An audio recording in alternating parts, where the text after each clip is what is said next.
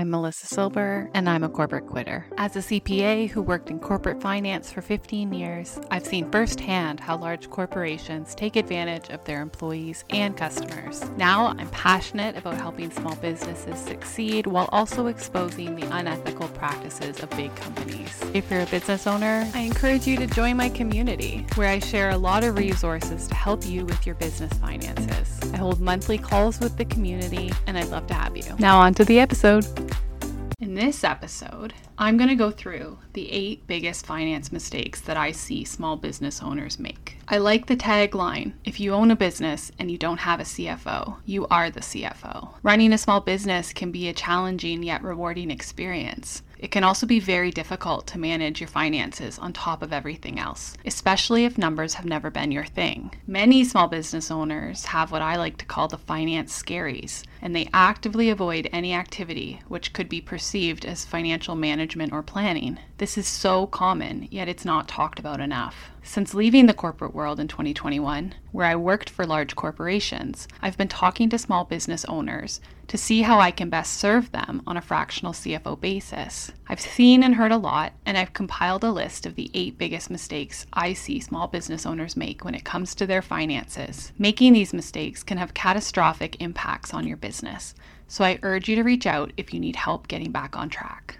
coming in at number eight is not carrying proper insurance. Like finance, insurance is something that many people avoid. Some even think that obtaining insurance is going to jinx you and cause you to suffer losses or make you need the insurance when you wouldn't otherwise need it if you hadn't got it. And I understand the hesitation when it comes to insurance. There are plenty of things to be desired about that industry, but unfortunately, it's a necessary evil. Many small business owners don't carry proper insurance to cover their business in the event of unexpected events. The type of insurance that is often the most crucial is liability insurance. This insurance covers your business in the event that someone suffers a loss or an injury due to the operations of your business. For example, someone getting injured on your business's property. More and more frequently, the losses your business might incur can be related to cybersecurity or hacking events. Cybercrime is on the rise, and business owners must be diligent to protect themselves from them. Cybersecurity insurance can cover your business in the event that you do fall victim to one of these scams or attacks. Biggest mistake number seven is not taking advantage of tax deductions. Business owners typically fall into one of two categories those who put too much through their business and those who don't put enough through. You are allowed to deduct any reasonable expenses incurred to earn your revenue in your business. Those who put too much through are putting items that are personal in nature through their business. Surprisingly, many business owners actually brag about this, as if putting personal expenses through your business is a flex, rather than an illegal activity that can get you in major hot water with the tax authority. On the flip side of this coin, those who are well aware that personal expenses can't be deducted often absorb expenses personally that could reasonably be deducted from their business. For example, your cell phone. If you use the same phone for personal and business use, you can deduct a portion of the cell phone cost through your business. Not understanding what can reasonably be deducted can cause you to miss out on deductions that reduce your business's taxable income and therefore cause you to pay more in tax. Number six, not having a budget or a financial plan. Many small business owners don't have a budget or a financial plan in place. This makes it difficult to manage your cash flow and plan for future expenses. You need to make sure that you have a budget and a plan in place to ensure the long term success of your business. Without this in place, a small business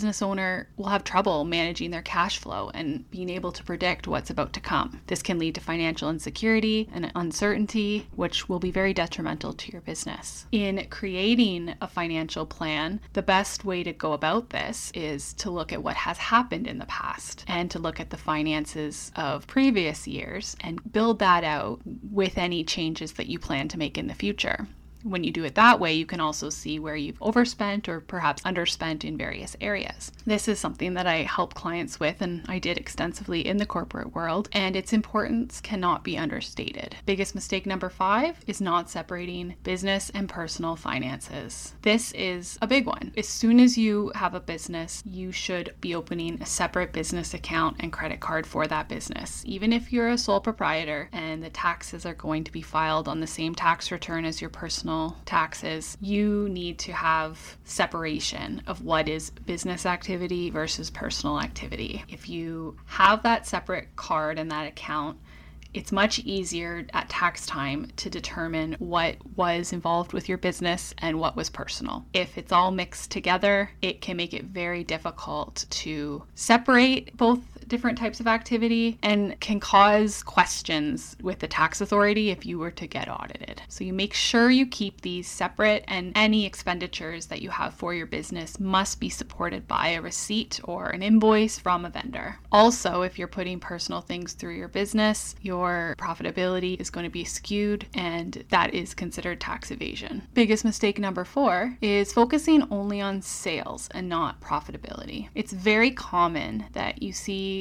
business owners focus on their sales numbers. You want to increase your sales, and there's no doubt that that is a very important aspect of your business. Without sales, you don't really have a business. However, you need to look at how much it's costing you to make those sales, whether that be the cost to actually build the product, cost of goods sold, or whether you're spending a lot of money on marketing or online ads, for example. You have to be looking at how much you have left over after you deduct all of your expenses and that's your profit. And ultimately, that is what you pay tax on, but that's what you get to keep at the end of the day. And that's the money your business makes. You need to be focusing on your sales numbers, of course, but you also need to keep a very close eye on your profitability so that if your costs go up, you might either look into decreasing those costs somehow or you might need to increase your prices to continue to maintain your profit margins. And the erosion of profit margins is what can cause your business financial hardship and ultimately cause it to fail if you don't catch it soon enough. Number three, biggest mistake I see is not understanding your financial statements. So many small business owners don't have a clear understanding of their financial statements, specifically their income statement and their balance sheet. Having a clear understanding of these statements is crucial for making informed business decisions. You need to make sure that you educate yourself on the basics of these statements and seek professional help if needed. Financial statements can give really great insight into your business and where there may be problems. But if they don't mean anything to you and you don't understand how to interpret them, they don't do you much good. So I do understand why some business owners don't gravitate towards their financial statements because they mean nothing to them. So that is where having an ongoing finance professional assisting your business by interpreting those statements, keeping them accurate and up to date, can really help you guide guide your business decisions. Biggest mistake number two is not seeking advice from a professional. So, when you just start your business, very likely there is no finance professional involved at all, and you're making your business and your ideas are based on your gut feel. And this can really cause you to have success. Your gut feel can only take you so far, though. Once you get to the point where you need to make decisions about outsourcing or scaling up or moving into another market, you need to have the financial data behind it and project it out in order to decide if it is a smart financial decision for your business. It's very easy to jump the gun and make decisions because they seem like they might be a good idea without looking at the long term financial ramifications of those decisions. And looping a finance professional in is your best bet to help